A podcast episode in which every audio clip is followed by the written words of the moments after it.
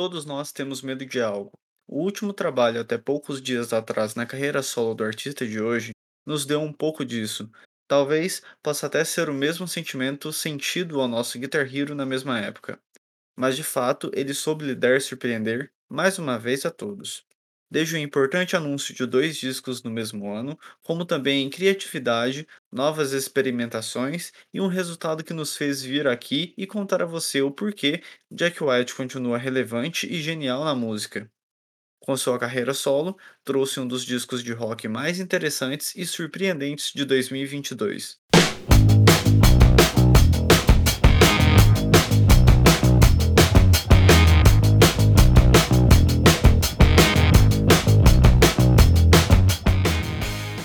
Aí, galera, estamos começando mais um Dissecando. E hoje eu venho aqui com um disco que realmente chamou muita atenção da galera antes mesmo de ser lançado, né? À medida que os singles iam saindo, o pessoal ia ficando de olho. Estou falando de Fear of the Down, do Jack White, o primeiro disco dele lançado aí em 2022, né? Esse ano vai ter dois discos dele lançados esse ano. E, bom, Noise Cash realmente correu aqui, ouviu o disco em poucos dias e já vamos dissecá-lo aqui para vocês. Acredito que todo mundo aí deve estar escutando em looping esse disco. E, bom, vamos trazer todas as informações sobre ele para que todos saibam um pouco mais desse novo caminho aí do Jack White. E, bom, antes da gente começar, eu quero chamar aqui a minha parceira para fazer esse programa de hoje, que é a Vidinha. Tudo bem, Vidinha? Tudo, Bruno. Estou muito feliz de voltar para o Noisecast, porque eu sempre apareço aqui com um sorriso no rosto. Eu sempre gosto muito de vir aqui falar de música com você. É... E eu estou muito feliz de falar de Jack White, porque recentemente eu e o Bruno a gente descobriu que é uma paixão em comum. Então a gente ficou muito feliz de vir aqui é. falar sobre ele. E é isso aí. É, então, gente, é, foi bem curioso, inclusive, né, a gente descobrir isso e realmente, na mesma hora, a gente já falou, então, próximo disco do Jack White a gente vai fazer e tamo aí agora. Deu muito certo e vídeo é recíproco, a gente sempre gosta muito quando você vem aqui fazer os secando com a gente. Então, quase que realmente uma noisecaster aí para que sempre tá participando eu tô dos dois lados da moeda. Eu sou um assíduo ouvinte e apareço aqui para falar, então eu fico muito feliz. É, que legal, né? Muito bom isso daí. Valeu demais por ter aceitado aí falar desse disco hoje. Que, né, tem dois dias que saiu, a gente já tá comentando dele. Bom, vamos então, né, falar um pouquinho melhor do Fear of the Down, mas antes disso, vocês já sabem, eu sempre peço para que vocês sigam arroba Underline no Instagram. É lá onde a gente sempre atualiza quando tem episódio novo. É lá onde a gente conversa melhor com vocês, vê quais discos, quais artistas vocês mais querem que a gente traga aqui. A gente sempre está conversando bastante com os nossos ouvintes. Temos challenge, sempre fazemos stories falando com vocês, enfim. Dá um seguir lá. Também mande para algum amigo seu que goste de, desse tipo de conteúdo, goste de falar, de ouvir sobre música, que gosta de Jack White, por exemplo, manda lá para ele. Eu tenho certeza que isso daí ajuda demais a gente. E também dê o seguir aí na plataforma de áudio que você está escutando o Noisecast. Isso ajuda demais para que esse conteúdo chegue a mais pessoas, mesmo que de forma indireta. E, bom, para quem quiser também me seguir, eu sou o Bruno Fonseca XX lá no Instagram. Vidinha, passa aí suas redes, fala também um pouquinho do seu podcast. É, então, gente, minha rede pessoal é Vidinhax, Vidinhax, lá no Instagram. É, faço alguns conteúdos de vez em quando, porque a galera do meu podcast até me zoa, que eu parei de fazer faz um tempo, ainda falo que faço. Mas é isso, tá lá no destaque, então vê os álbuns que eu já indiquei por lá. É, e o meu podcast é sobre cultura pop, Raposa de Marte, né? Nosso raposinho do coração. E segue por lá também se você gostar de conteúdo pop, né? Tanto no cinema quanto de música pop no geral. É arroba Raposa de Martcast. Segue a gente também na, nas plataformas de áudio e acompanha, é, porque é um podcast bem foda. É isso aí, gente. Ela falou tudo. É um podcast muito foda que realmente traz um conteúdo bem legal, bem diferenciado aí, para quem gosta de cultura pop em geral. Vocês vão gostar bastante no Instagram, inclusive as publicações deles são bem legais e indicamos muito. E, bom, gente, sem perder tempo, então, vamos então falar aí desse grande disco do Jack White, que foi lançado agora, no dia 8 de abril. E, bom, vamos então apresentar os integrantes, né, que acabaram entrando aí nesse disco novo do Jack White, que é o quarto disco da carreira solo dele. Na bateria, quem tocou foi o Daryl Jones e Jack White. No baixo, Dominic Davis, Jack Lawrence, parceiraço de Jack, né, que também toca o mesmo instrumento em suas outras bandas paralelas, o The Raconteurs e The Deadwater. E também ainda no baixo teve aparições do Jack White e Scarlett White. Sim, a filha de 15 anos de Jack White também participou do disco aí tocando baixo. Na guitarra, piano e vocal, claro, ele, Jack White. E ainda nos sintetizadores tivemos Jack White, Mark Watrous e Quincy McCurry. Então, galera, vamos contextualizar os últimos anos aí do, do Jack White até chegar a esse disco de hoje, né? Seu último disco lançado no projeto solo já tem 4 anos. Foi o Boarding House Reach, o disco 3 de Jack White, e que foi um disco que dividiu muito as opiniões. Certamente os fãs de longa data estranharam a maioria das experimentações e ficaram agarrados às músicas mais Jack Whiteísticas, como Over and Over and Over. Já as pessoas que sempre gostaram de experimentações do nosso Guitar Hero gostaram ou ficaram, no mínimo, intrigadas com a nova cartada de White com músicas tortas e às vezes até sem direção realmente estabelecida, como Connected by Love, com traços gospel e épico, ou em um ritmo jazzístico com teclados, synths, loopers e rimas de Ice Station Zebra. E é interessante deixar registrado aqui que Jack sempre bateu o pé para que seus discos sempre fossem gravados de forma analógica. Já em seu disco de 2018, pela primeira vez ele gravou de forma digital, e isso volta agora a acontecer, inclusive. Voltando à linha de raciocínio que eu estava seguindo, eu fui um fã que ficou intrigado durante um tempo, mas depois realmente meu interesse pelo disco acabou se definhando. Ainda que para mim a segunda faixa do disco, Why Walk a Dog, seja uma das músicas mais preciosas dos últimos 10 anos composta pelo Jack, com várias camadas de órgãos, bateria, eco cativante, enfim, aquele timbre de guitarra também muito único na guitarra que ele usou nessa, nessa faixa. É, realmente me chamaram a atenção, mas depois de algum tempo, realmente, meio que eu deixei passar porque não, não me prendeu tanto. Exceto nos Estados Unidos e Canadá, o Boarding House Reach teve um desempenho bem pior do que os outros discos anteriores de Jack White. Era nítido que ter inovado dessa vez não foi tão positivo na parte comercial para ele. Jack White ainda fez tour desse disco bastante e, assim, ficou realmente legal a, a turnê dele. Porém, e inclusive ele, mesmo tendo um desempenho abaixo, ele figurou em diversos festivais pela Europa e pelos Estados Unidos, mas ficou mais dentro da, dessa, dessa questão mesmo.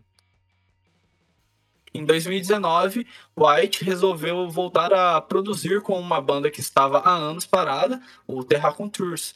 E né, voltando à ativa e particularmente falando, foi um ótimo passo, na minha opinião, dado pelo Jack e seus companheiros de Tours. Essa é a minha banda favorita em que Jack está envolvido desde sempre, então foi ótimo demais ver essa banda voltar com tudo, lançando disco novo, enfim, né? Em junho de 2019 era lançado Helpless Stranger, o terceiro disco do Tours. E esse disco foi mega bem recepcionado, é, 11 anos após o segundo disco daquela banda.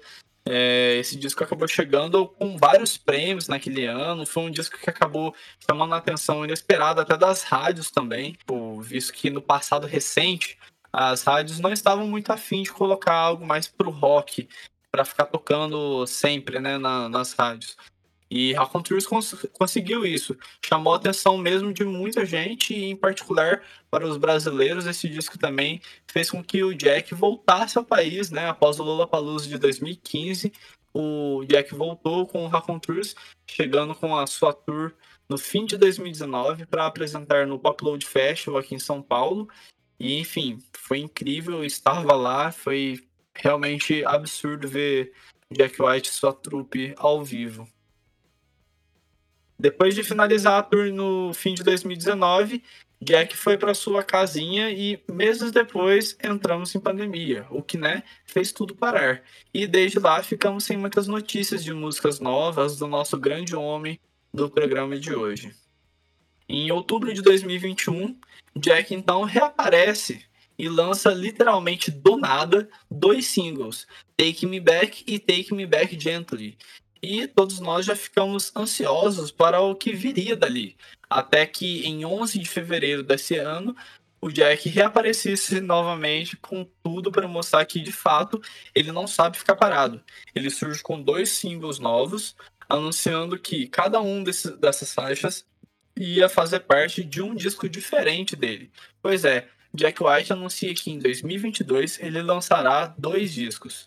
Um mais rock, mais elétrico, do jeito que já estamos mais acostumados, e outro com músicas mais vintage, se é que posso me referir assim, com mais violinos, pianos, ou seja, mais acústico, mais country, aquela pegada que o Jack White tem já em seus trabalhos, só que de uma forma menos exposta, igual agora que vai ver um disco cheio só com composições desse tipo.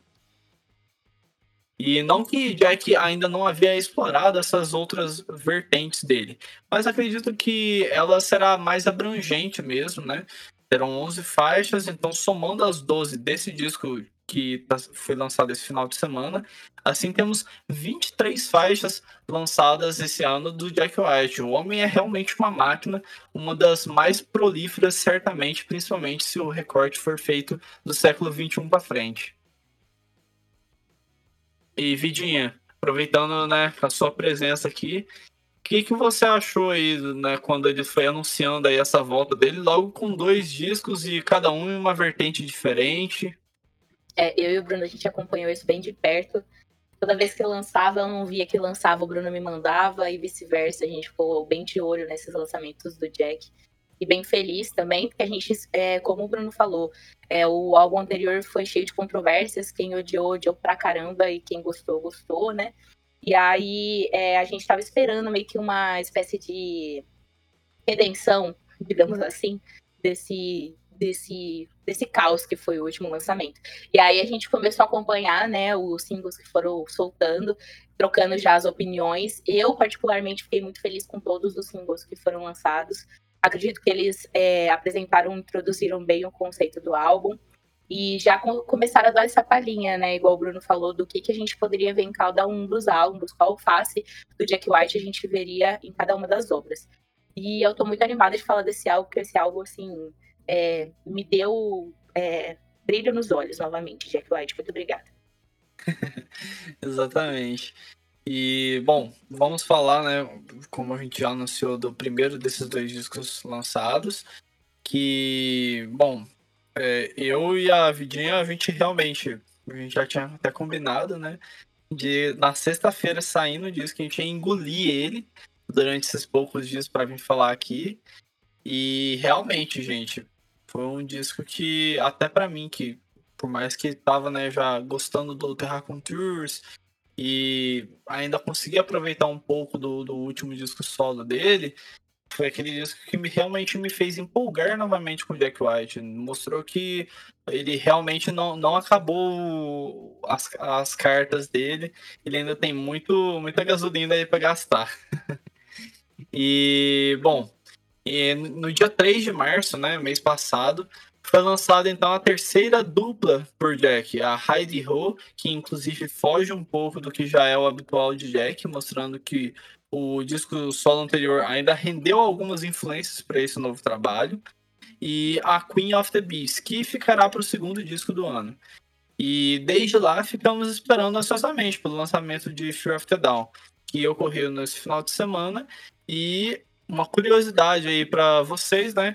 Que acabou sendo lançado agora dia 8 e nesse mesmo dia de lançamento do disco, o Jack acabou pedindo sua atual namorada em casamento, a musicista Olivia Dean. E, meu, é coisas de Jack White, né? Ele já até casou aqui no Brasil, inclusive, para quem não sabe. E aí agora também, no dia de lançamento do seu próprio disco, ele vai lá e pede a sua amada em casamento. É o Jack White sendo Jack White. Realmente, quando eu é, descobri esse negócio dele casar na Amazônia, eu fiquei, ah, esse cara é doido. Fala sério. Bizarro mesmo. E, enfim, né? Voltando aí mais para a parte atual do Jack, os dois discos que Jack irá lançar esse ano foram compostos ao mesmo tempo. E segundo ele, foi uma experiência muito boa e que mostrou mais ainda que o que realmente importa é a música.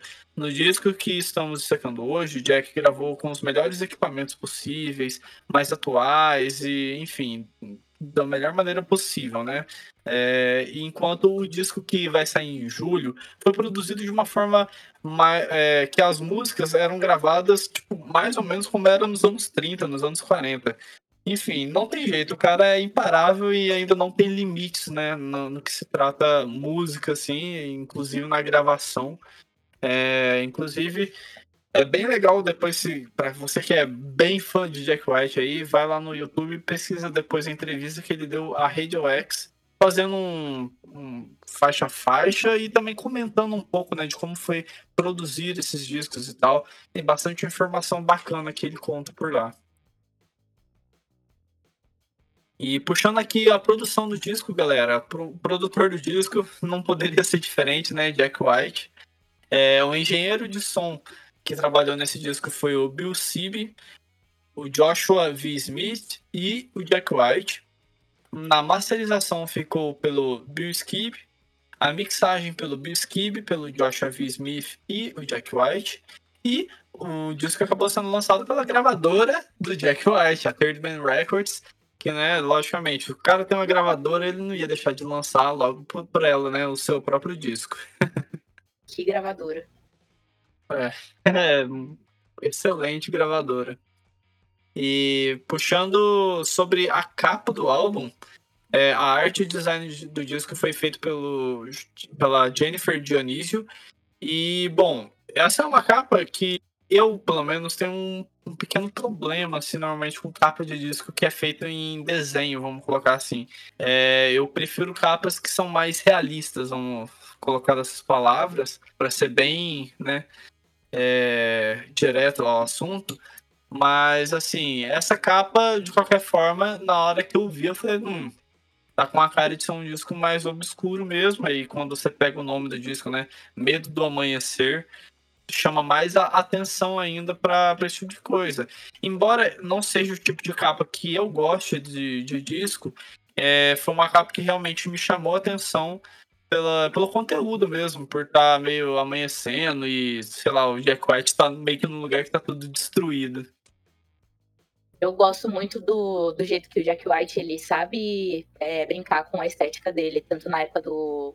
Desde a época do White Stripes, né? Do, do preto, branco e vermelho. Aí ele trouxe isso um pouco para a carreira solo dele, né? O branco, preto e azul, nesse caso, tanto até que ele tá com o cabelo azul. De, é, por causa do lançamento desses novos álbuns, né? Pra uhum. se manter fiel à estética. Então, tipo assim, eu sempre gostei desse apelo visual de cores do Jack White e eu acho que está muito presente na capa, então acho que por isso me agradou muito a capa.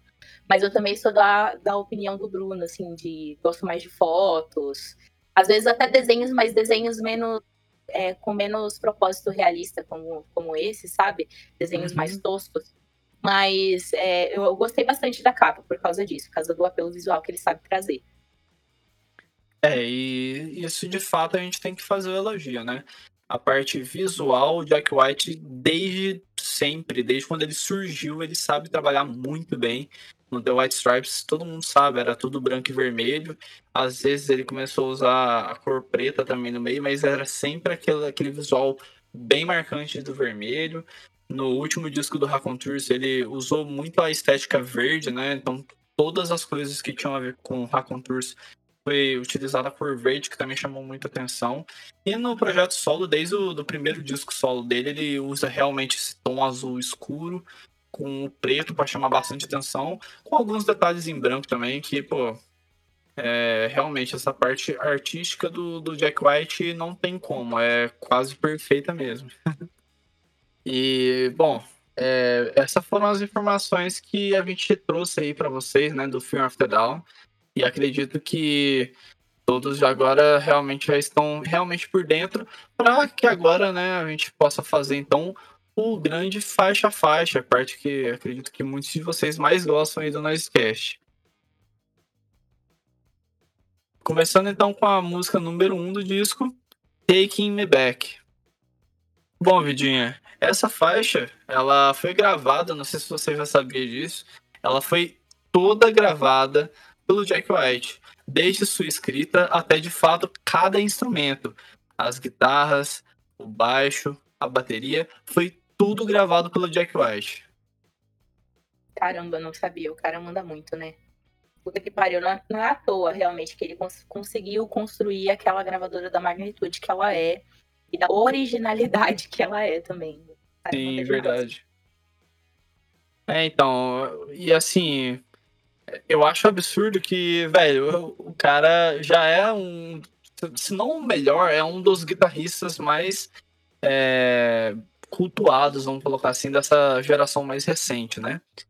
E além dele tocar guitarra pra caramba, ter uma gravadora, ele decide só também tocar todos os instrumentos da, da faixa principal do, do disco.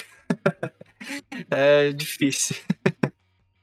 Eu acho incrível, assim, o, o, jeito que eu e o Bruno, a gente tava conversando sobre isso antes da gravação, o jeito que ele realmente tem uma personalidade no som.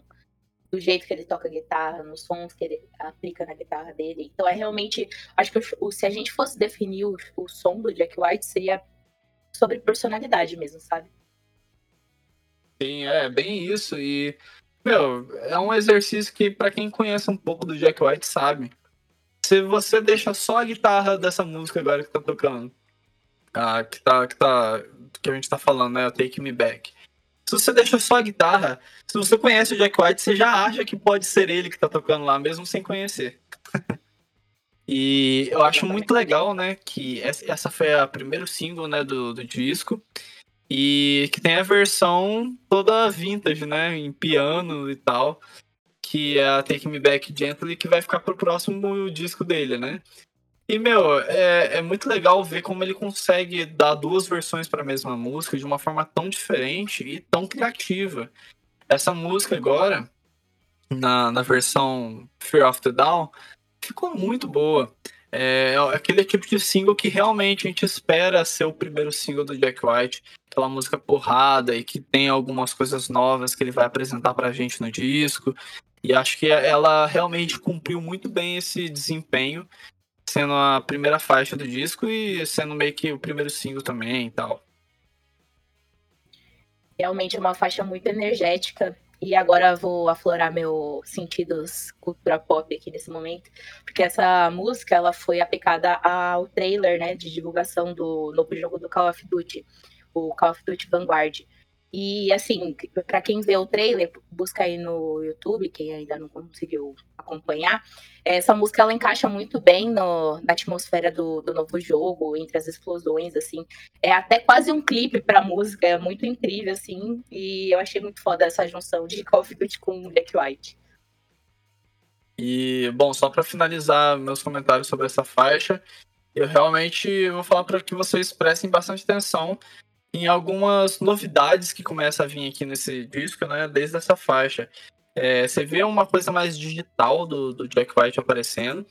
E ele usa mais sintetizadores. E uma coisa que eu sempre gostei, né, de bandas que usam sintetizadores. E ele, por mais que esteja utilizando sintetizador nessa faixa, não foge muito do, da sonoridade que o, Jack, que o Jack White tem em específico. Então, assim, acredito que para quem não conhecia o Jack White e isso daí chamou atenção, foi positivo. E para os sons antigos também foi uma coisa que agregou valor ao som dele. Eu achei muito incrível os sintetizadores, porque eu achei eles muito dinâmicos, sabe?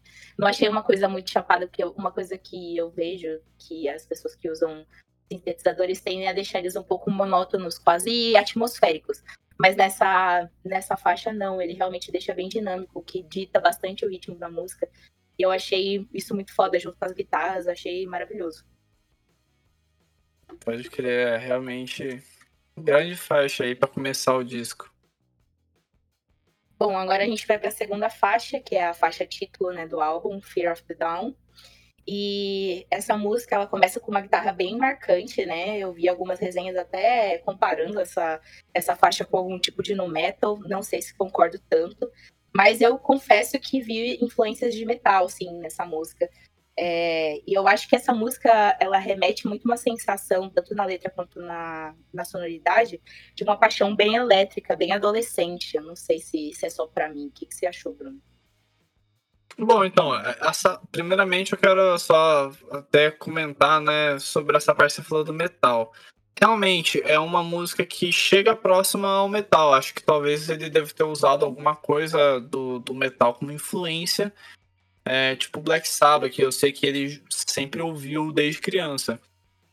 Mas uma coisa que eu queria também chamar a atenção, né, é que eu acho que realmente para pessoas mais jovens que gostam de rock, eu acho que essa música chama bastante atenção. Porém, eu acho que essa daí é uma das músicas que, que remetem às outras bandas do Jack White. E eu começo falando isso porque se vocês forem no último disco pelo Raconteurs, tem a música Don't Bother Me, que é uma das melhores músicas, inclusive, do disco. É, se vocês colocarem ela para tocar e logo depois colocar Fear of the Dawn, vocês vão ver que tem uma, um caminho bem parecido entre as músicas. O que nesse, nessa música em específico me desagradou um pouco pela similaridade, mas eu ainda assim adorei essa faixa. E, como eu falei, não são iguais, só tem algumas coisas em comum. E o Jack White tem agora essa mania de fazer a guitarra dar meio que uns berros durante a música. E isso é uma coisa que eu sempre achei sensacional. E essa música aqui é cheia dos berros, então eu acabei gostando bastante da faixa, principalmente porque também a entonação que ele coloca na voz para essa faixa realmente é uma forma que cativa bastante, pelo menos, os meus ouvidos. Realmente, e eu gosto muito também disso que você falou sobre fazer a guitarra gritar, né? É, mas eu achei também que combinou muito com solos, entre aspas, longos entre as partes cantadas, né? E eu achei, eu já não posso falar com tanta propriedade dessa parte, acho que o não pode mais, é, mas eu não sei nome de pedais, enfim. Mas eu achei os pedais que ele usou nessa música maravilhosos. Ah, sim. É, então, eu não vou saber muito bem assim falar porque é uma coisa que eu procurei pouco ainda. Mas segundo ele, em entrevistas, ele bolou um novo pedal lá, que se eu não me engano ele chama de Boombox Fuzz, um negócio assim. E nesse disco ele tá utilizando demais esse pedal e que eu acredito que deve ser um dos culpados aí por essa sonoridade mais ardida que ele usou. Enfim, realmente belo timbre do Jack. E agora passando para a faixa de número 3, The White Raven. E, bom, aqui a gente já tem mais algumas novidades, né? Mostrando que, velho, realmente, o, por mais que o Jack White ficou mais parado aí com a carreira solo nos últimos anos, ele voltou com tudo nesse. E agora que chegamos à terceira faixa, né? Eu preciso dizer, essa sequência matadora e pesada no início do disco foi extremamente pensada pelo Jack White. Ele queria que tivesse essa pegada no início do disco, como se o ouvinte lutasse boxe e recebesse em sequência socos de esquerda, direita, esquerda. De fato, ele acertou em cheio a quem for escutar, porque é uma música porrada atrás da outra nesse início que para quem gosta do, do som do Jack White, meu, é um prato cheio, e isso faltou muito no último disco da carreira solo, né?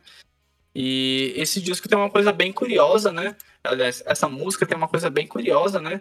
Que é até de, bem diferente das anteriores. Segundo Jack White, ela foi toda composta primeiramente por sintetizadores, que ele mesmo tocou.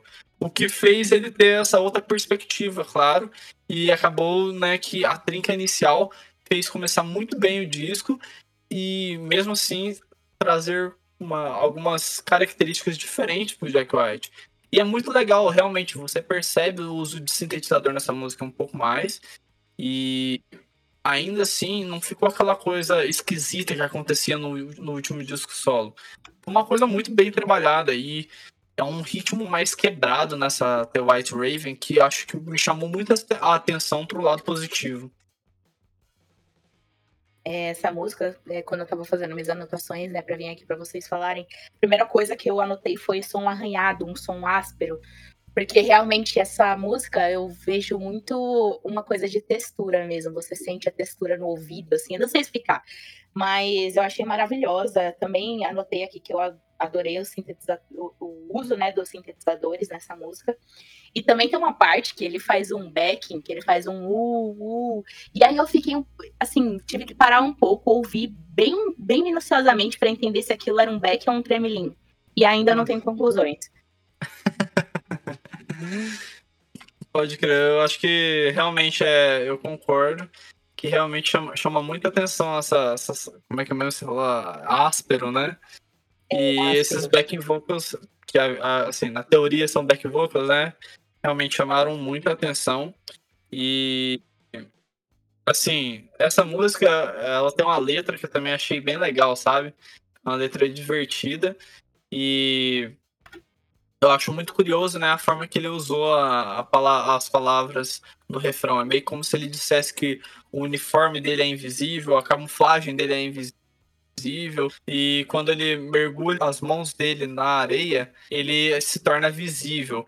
Eu meio que acho que isso daí é uma coisa pra gente interpretar de como, assim, os sentimentos dele a gente não consegue ver. Mas quando ele coloca as mãos dele nos instrumentos, na, na música, ele acaba deixando isso visível para as outras pessoas. Pelo menos foi a viagem que eu acabei entrando. Cara, sabe uma coisa que me incomodou? Não me incomodou, mas me deixou meio. Hã? O que está acontecendo? Porque lembra lá na primeira faixa que eu falei, que foi uma faixa que estreou o trailer de Call of Duty? Uhum. É, essa música, igual o Bruno falou, tem uma letra muito interessante e uma letra que puxa muito para umas metáforas militares, né? E aí, tipo, ele fala sobre armadura, ele fala sobre. Tem uma parte que ele fala sobre armas, é uma metralhadora. E aí eu fiquei, por que, que não colocou essa música no trailer do Call of Duty? Realmente. Talvez, inclusive, ele tenha até pensado nisso, né? Mas enfim, ou senão essa música não estava pronta ainda. É, mas realmente, de fato, faz a gente pensar nisso mesmo. É, eu acho que também eu valorizo bastante essa música por causa dos altos e baixos que ele soube trabalhar muito bem. Ele sempre soube, né? É, ele sempre soube quando uma música tem que ficar ferrenha e quando uma música tem que dar uma baixada para alguém, pra galera respirar. Mas essa música, é, ela me cativou por isso também, por ele saber valorizar os altos e baixos que essa música pedia, sabe? Sim. Agora vamos para a quarta faixa do álbum, que é a única que tem um feat, né? Que é a Rider Hole, com feat com o rapper K-Type. E essa música, essa música me cativou, cara. Eu senti uma atmosfera nessa música. Tem, tem aquela coisa que o Bruno falou que ele tentou muito fazer no, no álbum anterior, que era essa ambientação, essa experimentação. E que eu, particularmente, acho que não funcionou tão bem no álbum anterior. Mas nessa música dá pra ver a experimentação de atmosfera dele e é realmente uma atmosfera que você engole, sabe? Nas, no, no, álbum anterior eu não engolia, mas nessa, nessa música, assim, ele soube trabalhar muito bem. E eu acho que é uma rima cheia de ritmo que o K-Type traz dessa música, assim, cheia de, de rima, de ritmo mesmo. E eu gosto muito do jeito que os synths fazem parte dessa música também que, que eles começam, né? A guitarra começa uma guitarra com uma atmosfera feita, acho que por sintetizadores, e também acaba com uma com um sintetizador junto com um baixo maravilhoso. E o baixo nessa música é muito presente, eu gostei muito disso. Sim, é uma coisa que vindo do Jack White às vezes falta um pouco e nessa música veio com tudo mesmo. E acredito que isso daí também acaba sendo até um pouco de influência do, do baixista mesmo, do que, que o Jack White chamou para esse disco, porque ele mesmo em entrevista ele fala que o Dominic Davis é um cara que ele acompanha, que ele acha muito foda, e tem o Jack Lawrence, né? O Jack Lawrence tá com ele há muito tempo, então já conhece exatamente como também surpreendeu o Jack White. É, isso que você falou também da, do K-Type, eu realmente concordo bastante. É, ele deu uma dinâmica nessa faixa que ficou muito legal. E para todos que se perguntam, né, aquela parte no início que fica meio que dando uns gritos e tal, não é o Jack White quem tá cantando nessa parte.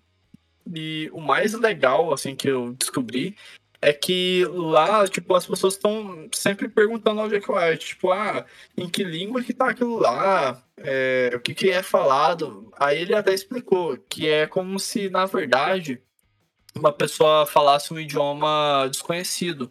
É como se a pessoa falasse realmente é, palavras ou sílabas de palavras aleatórias de uma forma que construísse, parece até um novo idioma. Então não é que realmente tem alguma coisa sendo dita naquele início. É apenas um, um jogo de palavras que prende qualquer um que for escutar essa faixa. Esse trecho, inclusive, me lembra um pouco o último disco do, do, Jack, do White Stripes, que tem uma, uma, um clima que lembra uma coisa mais castelhana, meio espanhola, mas não é exatamente isso que ele trouxe nesse disco de agora. E isso eu lembro que trouxe bastante confusão às pessoas que foram conversar com ele sobre. Achei isso bem interessante de se comentar aqui. E igual a Vidinha comentou, essa é uma faixa que realmente eu acho que lembra um pouco das experimentações do disco anterior, mas sem dúvida foi muito melhor é, lapidado pelo Jack White para esse disco. Essa música aqui, ela não é a, a, minha favorita do disco, mas ela foi uma das mais surpreendentes. É, e fora isso que o Bruno falou, eu acho que eu já falei isso em alguns noisecasts que eu participei, que eu adoro quando usam a palavra não como sentido, mas como som. E aí eu não sabia disso que o Bruno falou, que realmente não é nenhuma língua, é mais um, um artifício de som do que realmente de comunicação, né? E eu adoro quando, quando isso acontece. Eu não sabia. Achei ainda mais foda essa música. Parabéns, Jack White. é, então bem legal mesmo ele ter feito isso. E, meu, uma coisa que eu queria também só acabar destacando, né? É que o ritmo dessa música é muito cativante, né? Aí quando chega lá mais pra parte final da música e o Jack faz aquela conversa da guitarra com as vozes, pô, ficou excelente. Sim, eu acho que, na minha opinião, essa música é uma das mais chicletes do álbum, que assim, você se pega tentando cantarolar, porque ele fala muito rápido né, em inglês, aí a gente se atrapalha um pouco. Mas é daquelas, daqueles ritmos que gruda muito na cabeça, né, cara? Sim, demais. E agora passando para a faixa de número 5, Iosofobia. Nessa faixa, algumas das influências em trechos dela foram mais do reggae e do punk, segundo Jack White. E ele também disse que essa era uma sessão em que ele com os outros músicos tocaram por uma quantia boa de tempo e que depois o Jack foi selecionando na edição mesmo as melhores partes dessa jam que eles fizeram até chegar no resultado que está no disco, né, a, a faixa em si. E de fato é uma música bem diferente. É, ela segue é, sendo bem diferente do comum, vamos colocar assim, igual é a Heidi Ho. É uma música que tem várias camadas, tem vários trechos que acontecem coisas diferentes, mas não é aquela coisa que fica estranha ou muito quebrada. Meio que realmente parece que é uma música só, no fim das contas. E deu bastante certo. É, tem várias experimentações nessa faixa, né? E tem alguns trechos assim que realmente me chamaram bastante atenção. É uma coisa que eu gosto muito, que eu acho que também é uma das, das marcas do Jack, assim, na minha opinião, que são os refrões em repetição, né? E ele usa efeitos, né, nesse, nesse refrão de voz, que eu gosto muito. E tem uma coisa para falar que eu falei pro Bruno, é que esse riff que ele começa no começo é muito parecido com uma música do White Stripes que chama Ugly Eyes Assim. E assim, você pega o começo dessa música e pega o começo da outra, do White Stripes, você vai ver a similaridade, é muito grande. É, ele trouxe essa, essa, essa questão da Jen, que o Bruno falou que eu até nem sabia, é, mas eu acho que saiu muito parecido, cara nada me tira da cabeça. E a outra coisa que faz sentido agora, com essa informação que o Bruno me trouxe, é que eu anotei até aqui no meu caderninho que eu achei uma música muito interessante de altos e baixos. Outro, outra música do álbum que tem uns altos e baixos bem interessantes. E agora, sabendo que ela vem de uma faz total sentido. Porque quem participou de, de alguma jam na vida, sabe que realmente tem aquela hora que a galera tá enérgica, aquela hora que a galera dá uma pausinha, assim, vai tocando mansinho para dar uma, um fôlego. E faz total sentido isso que o Bruno falou. Veio complementar o que eu anotei aqui. E tem uma parte que conversa com uma das faixas anteriores que eu falei que eu não sabia se era um tremelinho ou um, vocal, né, um backing. Tem uma, uma, uma parte dessa música que eu fiquei mais em dúvida ainda se eram gritinhos, se era uma, gritar, uma guitarra gritando ou se era um tremelinho. Fiquei muito confusa, fiquei batendo a cabeça assim, coloquei o fone. Sabe quando você aperta o fone no ouvido assim? pra tentar, pra tentar identificar. ouvir com mais atenção, sei lá. Não consegui.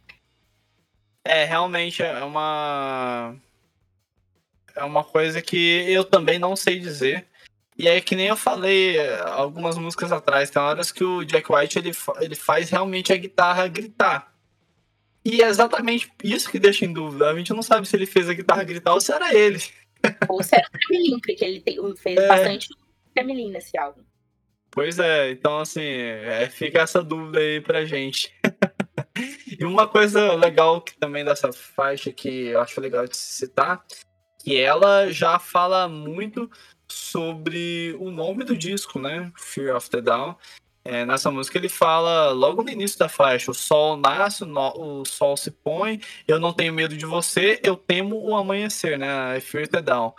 E é uma coisa que ele vai falando né, durante a música, um pouco sobre isso e tal. Eu achei interessante trazer que essa é uma das faixas que coloca em pauta de novo o nome do disco.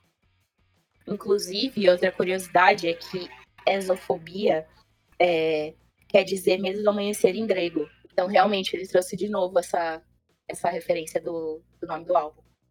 Olha, bem legal, não sabia dessa também, da hora. Agora vamos para a sexta faixa do álbum, que é Into the Twilight. Essa música, ela em, em alguns momentos, ela me parece um pouco bagunçada. Eu não sei o que eu acho sobre essa música ainda. Igual o Bruno falou, a gente correu para vir aqui com vocês falar o que a gente achou do álbum. A gente engoliu o álbum em dois dias e eu ainda não sei se eu gosto dela. Porque eu acho que a parte que ele canta e que tem a guitarra, que é. Ele canta In the Twilight, eu acho muito foda. Mas quando ele vem com aquela doideira, não sei se eu gosto muito. Sim. É, então, eu acredito que essa é uma música que também muito provavelmente pode ter funcionado em Jane. Aquela música que a, a, banda tá entrando no ritmo e tal, e aí vai saindo alguma coisa, né? E realmente, essa, essa faixa é uma que eu também não acho que ela seja das melhores do disco, mas a guitarra dela chama muita atenção. Porque é uma improvisação sem fim. E, pô, é o Jack White. O Jack White sabe improvisar como ninguém. Então, essa improvisação realmente chamou bastante atenção de uma forma positiva para mim. Mas, que... mesmo sendo bem positiva, eu não posso dizer que é uma das minhas faixas favoritas e tal. Ela apenas tem um ritmo divertido, vamos colocar assim. É uma, é, é uma faixa que até traz um pouco do que eu tive de sensação desse disco. É, ao contrário do anterior dele, eu já achei esse disco mais divertido mesmo. Tem vários momentos que você lembra de coisas antigas da carreira do Jack. Tem várias coisas novas que você se surpreende dele trazer de uma forma excepcional. E tem esses momentos que a gente fica meio que tentando entender, tipo, pô, legal, mas não sei se eu gostei tanto assim. Exatamente, eu acho que, igual o Bruno falou, são guitarras que chamam muita atenção, gostosas de ouvir, mas tem um momento da, momentos da música que ele para para fazer as experimentações, meio que ele quebra esse ritmo para fazer experimentações. E eu não sei se isso. Eu acho que isso quebrou a experiência da música para mim. E assim, eu gosto de, desse que experimental que o, que o Jake trouxe. É, eu acho que ele é, acho ele muito corajoso por isso. Mas acho que nessa música, é, como eu posso explicar? Tava uma sensação tão gostosa e aí ele veio quebrar para fazer experimentação e eu acho que isso quebrou minha vibe um pouco. Acho que é por isso que eu não sei se eu gosto dessa música. Porque, tipo, eu uhum. tava amando e aí ele veio e me deu uma queda de expectativa, assim. Eu fiquei sem chão, sabe? Tipo, pra onde que isso tá indo, mano? E aí Sim. eu não sei se funciona tão bem. É, mas é, acredito que você não tá nem um pouco errado nessa. Na, no jeito que você tá pensando, não. É realmente, é, são experimentações, né? Algumas dão mais certas que as outras. Exatamente. Partindo agora para a faixa de número 7, que é meio que só uma intro, né? A música Dusk. E, bom, essa faixa, bem resumidamente aí, é basicamente só um instrumental onde as guitarras de Jack White aparecem aí, fazendo meio que uma intro para a próxima faixa. É, essa música talvez seja, como a gente estava falando no começo, que o Jack é o cara do. É o cara do analógico. Ele tá vendendo esse disco em vinil. Várias versões de vinil, algumas parcerias com lojas que são cores diferentes, mais personalizadas e, e tal. É, então eu acho que acredito que ele colocou essa introdução aqui no meio para ser meio que uma introdução do lado B, acredito eu. Virginia, você falou exatamente o que ele disse em entrevista. Sério? Sério. Ah, então isso é. Olha. Ele Olha. colocou isso para ser meio que um respiro, ainda mais por se tratar do lado B do disco. Caralho, eu, não, eu juro que eu não vi.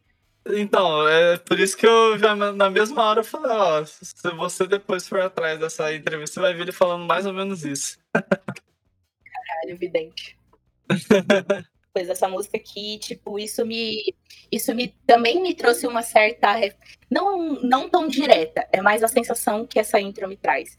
Mas na música Exofobia, Eusofobia, é, eu senti a similaridade com a inglesa, assim, do White Stripes, e eu acho que nessa Dusky também, porque traz essa guitarra chorosa, assim, não tem tanta referência em ritmo, mas é a mesma, a mesma atmosfera que a inglesa, assim, me traz, assim. Oitava faixa do álbum, que é uma faixa maravilhosa, na minha opinião, que é What's a Trick. E ela começa com um barulho de fita, assim, meio um barulho meio analógico, que não dá pra decifrar muito bem o que, que é, mas eu acredito que seja um barulho de fita e uma guitarra, né? É, e outra coisa que eu acho muito interessante durante essa música, mas aí eu não sei se fui eu que interpretei errado, porque ele também tá fazendo muita experimentação nessa música, na minha opinião, né? É até uma música meio dimensional, assim, não sei explicar muito bem. Mas ele traz. É, você também reparou isso? Que ele tem uma parte que parece um barulho de escapamento? Sim. Então, a respeito disso, né? É, que até envolve o que você falou no início da faixa eu acho que ele quis dar a sensação de como você pega antigamente, né? As pessoas pegavam uma fita para colocar no carro enquanto está dirigindo e ouvir alguma música. Então eu acho que talvez ele quis dar essa sensação ao ouvinte. De como se você pegasse uma fita, colocasse no carro, começasse a dirigir e essa música fosse tocando. Nossa, faz muito sentido. É, bom, essa faixa eu preciso dizer que, olha, quando eu ouvi, me chamou muito a atenção logo nesse riff que fica se repetindo durante a música, né? Eu achei sensacional. É, a criação desse riff e o jeito que ele, ele, fica se repetindo, à medida que o Jack vai cantando, meio que realmente faz uma camada de sons que funciona muito bem para mim. Realmente, essa música é uma música que traz bastante da personalidade sonora dele, né?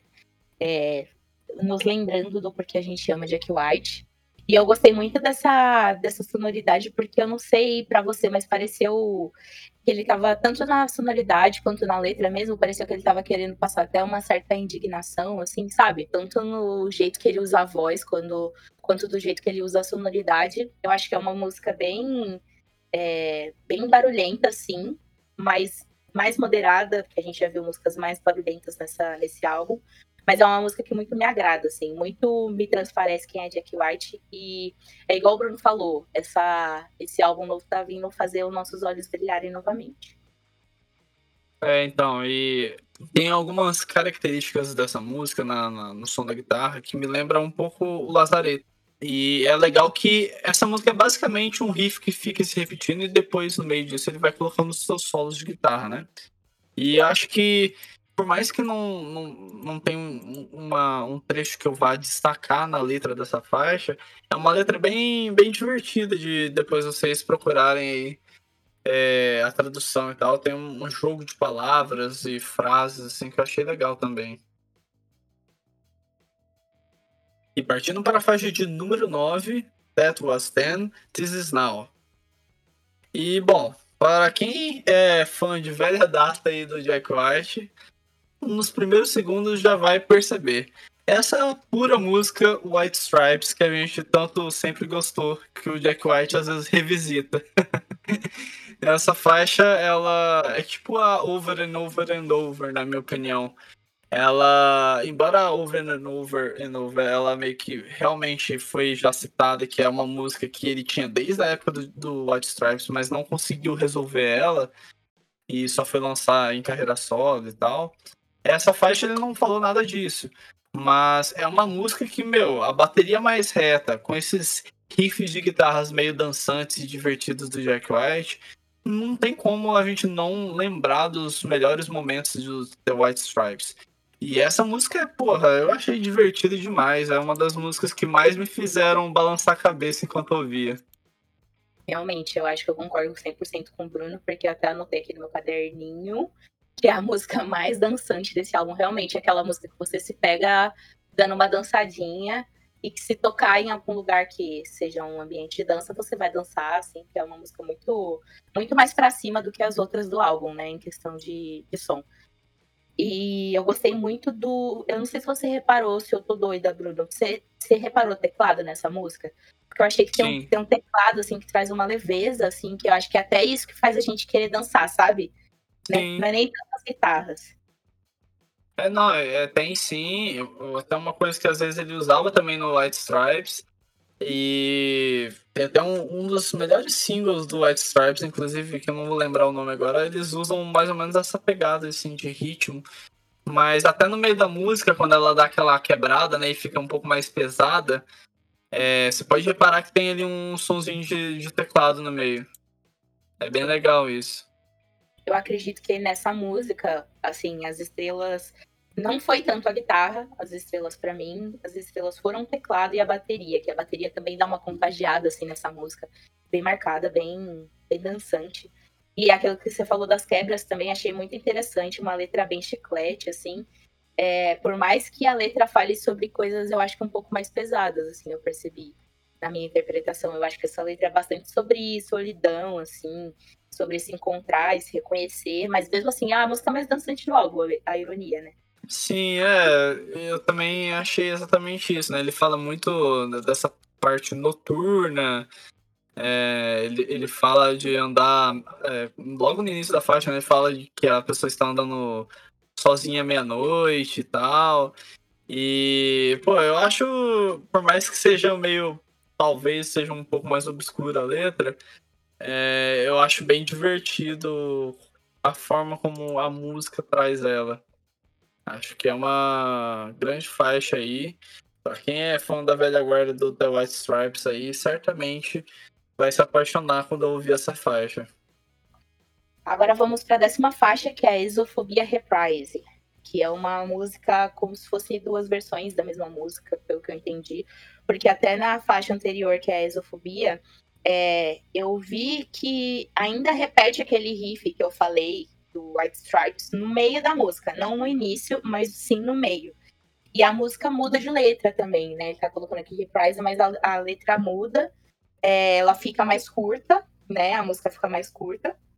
E também a letra fica mais curta, né? Tem menos é, quantidade de letras e mais repetição, né? Dessa música. É, e, assim, essa música, na hora de fazer as gens, né? Que eu já citei, inclusive, que essa é uma dessas faixas que ele pegou e foi recortando com a banda e tal.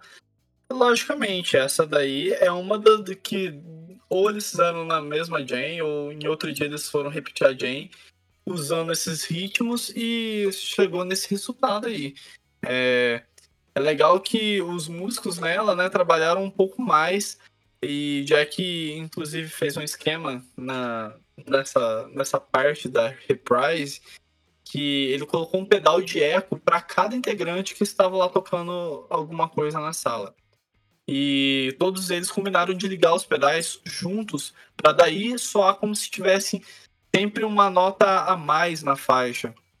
E assim eles pareciam tocar duplicado. Ah, é, e esse acontecimento tornou mais interessante e desafiador para todos. Acabou gerando mais inspiração e, segundo Jack White, foi uma das músicas mais interessantes de ser gravada e tocada e gerou bastante criatividade de todos. E de fato, se vocês repararem, é, ela não é só mais acelerada do que a, a Isofobia 1, vamos colocar assim, né? Ela tem alguns detalhes a mais acontecendo. E aí a, gente fala, né? Tipo, além de ser uma Jane, né? Então, à medida que você vai fazendo Jane, você vai colocando, vai tirando coisas no meio, vai alterando a velocidade e tudo mais. Tem esse efeito que ele colocou na reprise, né? Então, meio que ele retrabalhou essa faixa. Da mesma forma que tem a Take Me Back, que ele fez uma versão mais guitarra, igual desse disco.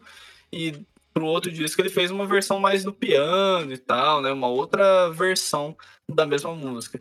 Na Isofobia Reprise, eu acho que foi mais ou menos isso que ele tentou fazer. E, meu, eu acabei achando bem divertido. É, é que nem, é, de novo, né? Eu venho com, com o que eu citei antes com a Into the Twilight, que é exatamente. Esse é um disco bem divertido do Jack White. É, e é uma coisa que fazia falta no disco anterior, né? A gente se divertia no disco. Então, eu realmente achei bacana essa experimentação dele aí de colocar uma, uma, mais um pedaço da Jane lá pro final do disco. Partindo para a penúltima faixa do disco, Morning, Noon and Night. E, bom, essa faixa é, teve a participação do guitarrista do The Jesus Lizard, o Dwayne Dennison.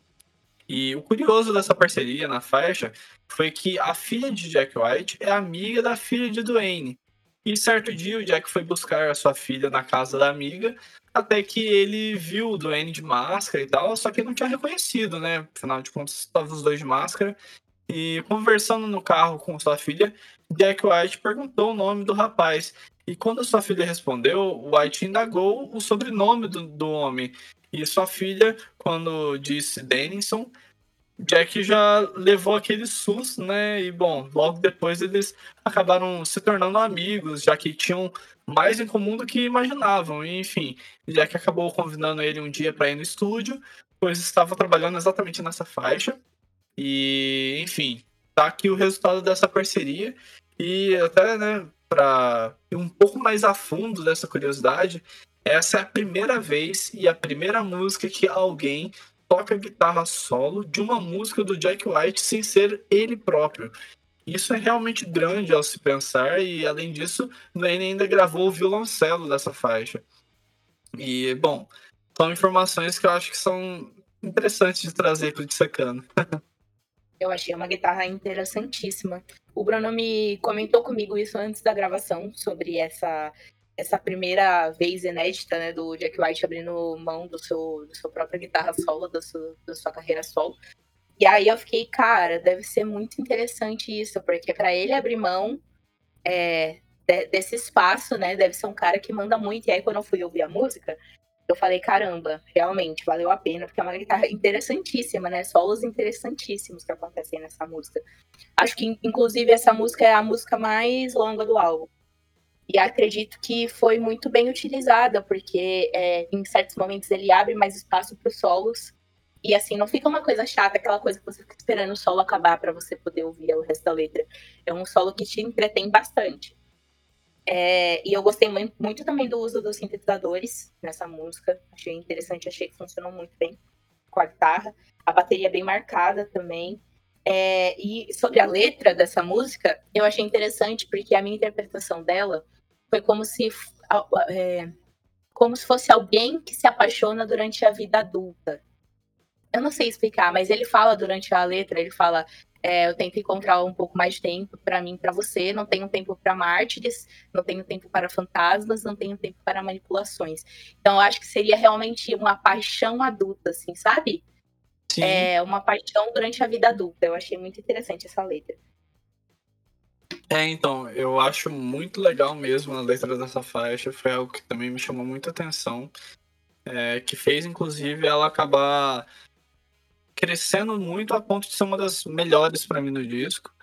E é, é, essa parte aí que você falou, né, de uma paixão na vida adulta, né?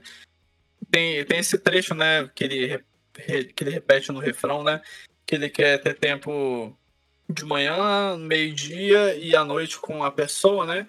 E tem um trecho também muito legal que ele fala, né? Que ele está muito velho para contos de fadas. Agora o que ele precisa é de tempo para ficar com a pessoa que ele agora tá junto e tal. Enfim, é uma, uma letra realmente muito bonita e divertida de, de pensar dessa forma, né? Que é, é um cara de 40, 50 anos, que você acha que ele deve estar com uns 40 anos. É um cara de 40 anos que tá se apaixonando de novo, né? Igual eu falei no início do, do Secano aí, que ele acabou de pedir a sua namorada em casamento. E acho que transmite bem a energia da, dessa, dessa época aí para ele e para qualquer pessoa que tem mais ou menos essa idade, sei lá, ou tá numa vida mais adulta mesmo. É, comentando sobre a parte instrumental do, dessa faixa, o que a Vidinha falou é tudo. Ela realmente citou o que realmente eu, eu queria até trazer, né? Os sintetizadores nessa faixa são tão diferentes, tão únicos, que não tem como você não ficar apaixonado mesmo por eles. O teclado também, né? O piano que eles usam nessa faixa aqui também ficou muito legal, gostei bastante. E o ritmo dessa música é muito cativante. Ele não é tão dançante quanto Tattoo Was Tenses Now, mas ainda assim te faz dançar pra caramba. E por mais que seja, igual a já falou, a música mais longa do disco, não é aquela música que cansa, é aquela música que, meu, cada segundo dela é super importante. Agora vamos para a última faixa, décima segunda faixa do álbum, Jack White fechando em 12 para fazer seu vinil, né? É Sharing My Velvet. Bom, essa música eu acho que ela dá uma acalmada, ela dá uma, acalmada nos ânimos, né? Ela começa com essa guitarra meio chorosa, digamos assim. Eu adoro o jeito que ele usa a voz dessa, dessa música. Eu vi muitas resenhas falando que o Jack White é, tá trazendo não uma nova técnica vocal, mas um, um domínio a mais da sua voz nesse álbum. E essa música eu acho que é onde realmente isso se mostra muito mais claro para quem tá ouvindo, sabe? É, e eu não sei porquê, mas o ritmo dessa voz parece com alguma coisa que eu conheço, mas eu não soube identificar o quê. Uhum. Coisa na própria discografia do Jack. Eu não soube identificar o quê. Mas é, amei o jeito que ele usou o ritmo na voz. E eu amo esse artifício que simula meio que um som travando que ele usa que eu acho isso, isso um artifício muito legal, e aí também conversa com a parte de experimentações dele. Achei que funcionou muito bem nessa última música do álbum, fechou muito bem, assim. É, e eu adoro também é, essas partes que ele faz uma fala meio que tímida durante a música. Eu, eu acho que assim, se for uma coisa para eu ressaltar nessa música é o, o, uso da voz dele. Entendi. É, realmente a voz dele está bem bacana. É, Embora eu não ache que seja tão novidade assim, eu vou explicar o porquê. É, eu acho que ele usa de uma forma que eu também acho sempre admirável quando ele usa. Bom, primeiramente eu vou começar comentando desse, desse, dessas teclas que ele coloca logo no início da música que vai né, ecoando durante a música inteira. Eu acho muito legal quando ele faz alguma coisa desse tipo, né, que inclui o piano, mesmo que de uma forma mais para trás no som, para dar aquele clima. Porque essas ambiências que o Jack White consegue fazer com o teclado e a guitarra dele é sempre uma coisa que eu gostei bastante nele. Preciso dizer que essa música me lembra um pouco a vibe do segundo disco do Terra Contours. Eu acho que ela, por ter né, essa riqueza de instrumentos, coisa que na carreira solo acontece, mas no White Stripes, por exemplo, que era quando ele ainda estava lançando também em conjunto o segundo disco do The Contours, é, foi, foi no, nesse disco que veio uma coisa mais completa, assim, com baixo tendo destaque, com a guitarra fazendo solo e aí tem uma, um teclado atrás e tal. São elementos que me lembram muito essa época do, do Jack White em si, né? E logicamente do Raconteurs. É por isso que eu acabei gostando tanto dessa faixa, porque ela sou original, mas ela tem características que lembram logo do, do meu projeto favorito em que o Jack está envolvido. E além disso tudo, é uma música que traz muito a pegada blues que o Jack White sempre teve influência na vida dele. E eu estava sentindo falta disso enquanto estava escutando o disco. Que o Jack White, lógico, vai ter guitarrada, vai ter umas músicas mais calminhas, mais tristes, não sei o que, vai ter umas mais dançantes, mas estava faltando aquele bluesinho que o Jack White tem, por exemplo, em Lazareto, logo na primeira faixa. É, no primeiro disco é cheio dos blues. No Raccoon Tours tem várias músicas que têm a influência do blues. Essa daqui é a pérola do, do, do Fear of the Down, para quem gosta da parte blues do Jack White.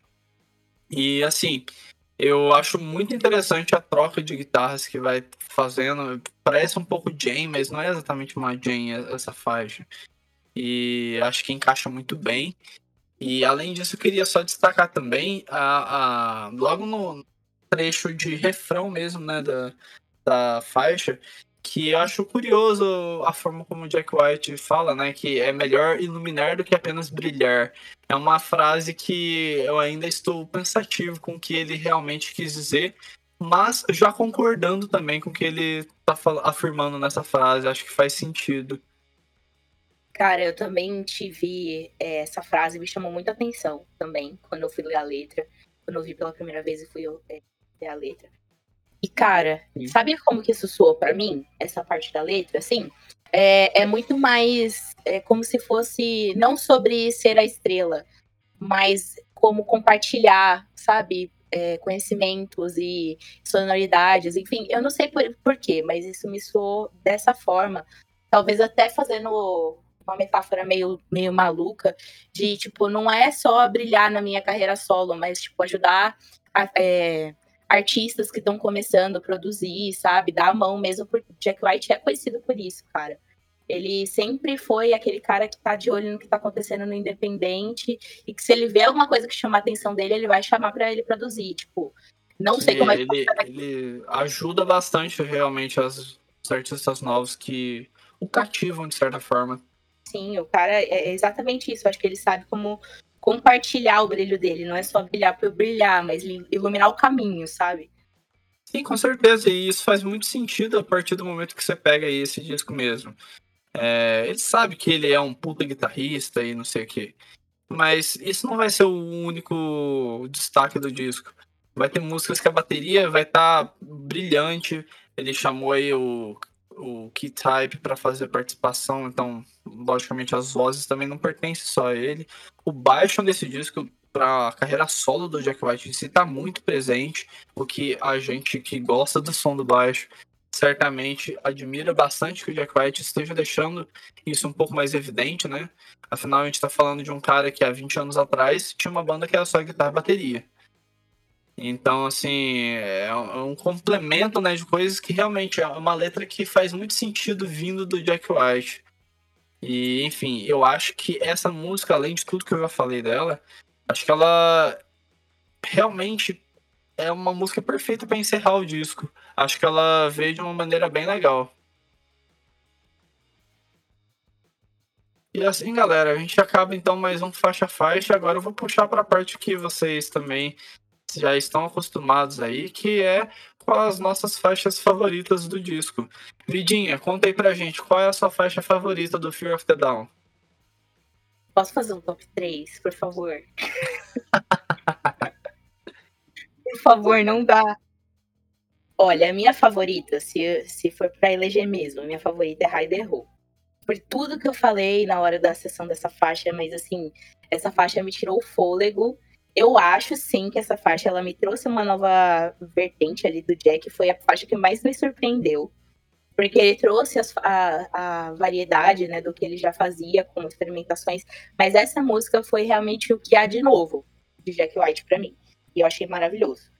E a segunda seria Take Me Back, que eu achei maravilhosa, um dos primeiros, o primeiro, o primeiro single, né, lançado desse álbum, que eu achei incrível, que também achei incrível essa junção com o Call of Duty.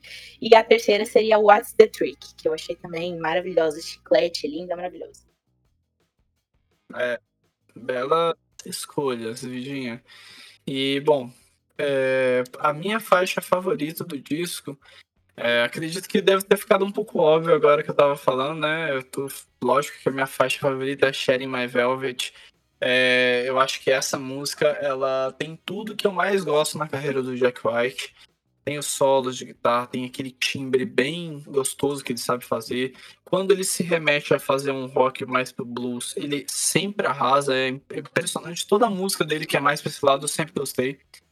É...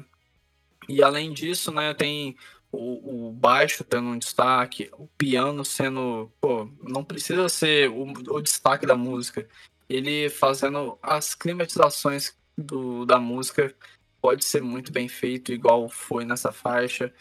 E acho que tem uma letra bem. que eu ainda não tô, né, tão apa apaixonado nela, né? Mas acho que ela tem um, umas escritas assim que me chamou bastante atenção de forma positiva e por tudo isso para mim é a melhor música do disco mas já né deixando claro para vocês tem muita música boa aí igual a gente já trouxe aí no faixa faixa então agora a gente puxa para nota do disco. Eu queria começar falando aí para vocês é, um pouco de, da visão não só desse disco, mas da carreira solo do Jack White. É, todo mundo já tá cansado aí de ouvir até por nós que realmente no último disco lançado antes do disco de hoje, né, o Jack White ele começou a experimentar coisas novas e acabou lançando aquele disco e hoje com esse disco aí que a gente está ouvindo desde sexta, a gente pode afirmar que talvez aquele disco fosse realmente um disco de transição, onde o Jack acertou em algumas coisas, errou em várias, porém estava realmente aperfeiçoando para algo que ele viria a dominar muito bem. E nesse disco que é gravado de forma digital, onde tem todos os instrumentos de uma forma DJ em algumas músicas, onde ele chamou pessoas diferentes para ajudar ele a fazer as suas músicas e ainda assim traz uma sonoridade um pouco além do que ele já sempre trouxe em outras bandas, em outros discos. Acho que nesse disco de hoje, no Fear the Down, ele conseguiu dar uma cara nova e até uma uma oxigenada na própria carreira solo dele, e novos ares para acabar explorando nos próximos trabalhos dele. Mas no trabalho de hoje em si, eu acho que ele conseguiu ser bem completo. Ele trouxe o lado de Jamie, ele trouxe o lado blues, ele trouxe o lado mais um rock mais pesado, com elementos que lembram até um metal, um punk. Ele resgatou coisas do passado de uma forma que não fosse repetitiva, é, de uma forma que acabasse sendo até um pouco nostálgico e de forma muito boa para quem já conhece o Jack White de outros heróis. enfim, por conta disso tudo que eu tô falando aqui, a nota do Fear of the Dawn do Jack White acaba sendo de 8 pelo Noisecast. E, bom, gente, assim então a gente encerra mais um Dissecando. E, bom, acho que hoje realmente a gente realmente conseguiu fazer um, um belo Dissecando de um disco recém-lançado. E, claro, isso jamais seria possível sem a presença da Vidinha. Então, Vidinha, muito obrigado por participar. É sempre ótimo ter você aqui. Com certeza, logo você vai aparecer de novo, se depender de mim. E valeu demais por mais um Dissecando. Eu fico sempre enchendo o saco do Bruno, tá, gente, para participar. Porque aí, Bruno, e aí, Bruno, e aí, Bruno. Mas eu adoro aparecer aqui. É muito divertido ter você aqui. E, bom, gente, todos já sabem, sigam no Instagram, arroba underline, sigam na plataforma de áudio. Gente, por favor, compartilhe com seus amigos, compartilhe com a tua família, se você tiver alguma pessoa que gosta de Jack White, que gosta de falar, de conversar, de ouvir sobre música. Estamos aí fazendo esse grande trabalho aí, acredito que todos de vocês aí devem estar gostando bastante. E para quem também quiser me seguir, arroba Bruno Fonseca XX, gente, ouçam o Raposa de Marte, é, Vidinha, passa aí as redes do Raposa, as suas redes, se despede da galera aí. Bom, galera, a Raposa de Marte está aguardando por vocês. Sigam a gente lá nas redes sociais, no Instagram, arroba Raposa de Martecast, também nas plataformas de áudio, dá um stream pra galera. É, e é isso, acompanha porque nosso conteúdo do feed tá bem legal, tá bem personalizado. Vocês vão gostar, quem gosta de música pop é, vai gostar bastante. E o meu Instagram pessoal é arroba vidinhax, vidinhax, Vidinha X. É, e é isso, estou muito feliz por participar novamente do Noisecast. Um beijão para vocês, muito obrigada por terem ouvido o episódio. E é isso, até a próxima. E é isso, gente. Valeu por cada um que ficou até o final. Um abraço. Semana que vem estamos de volta e fui!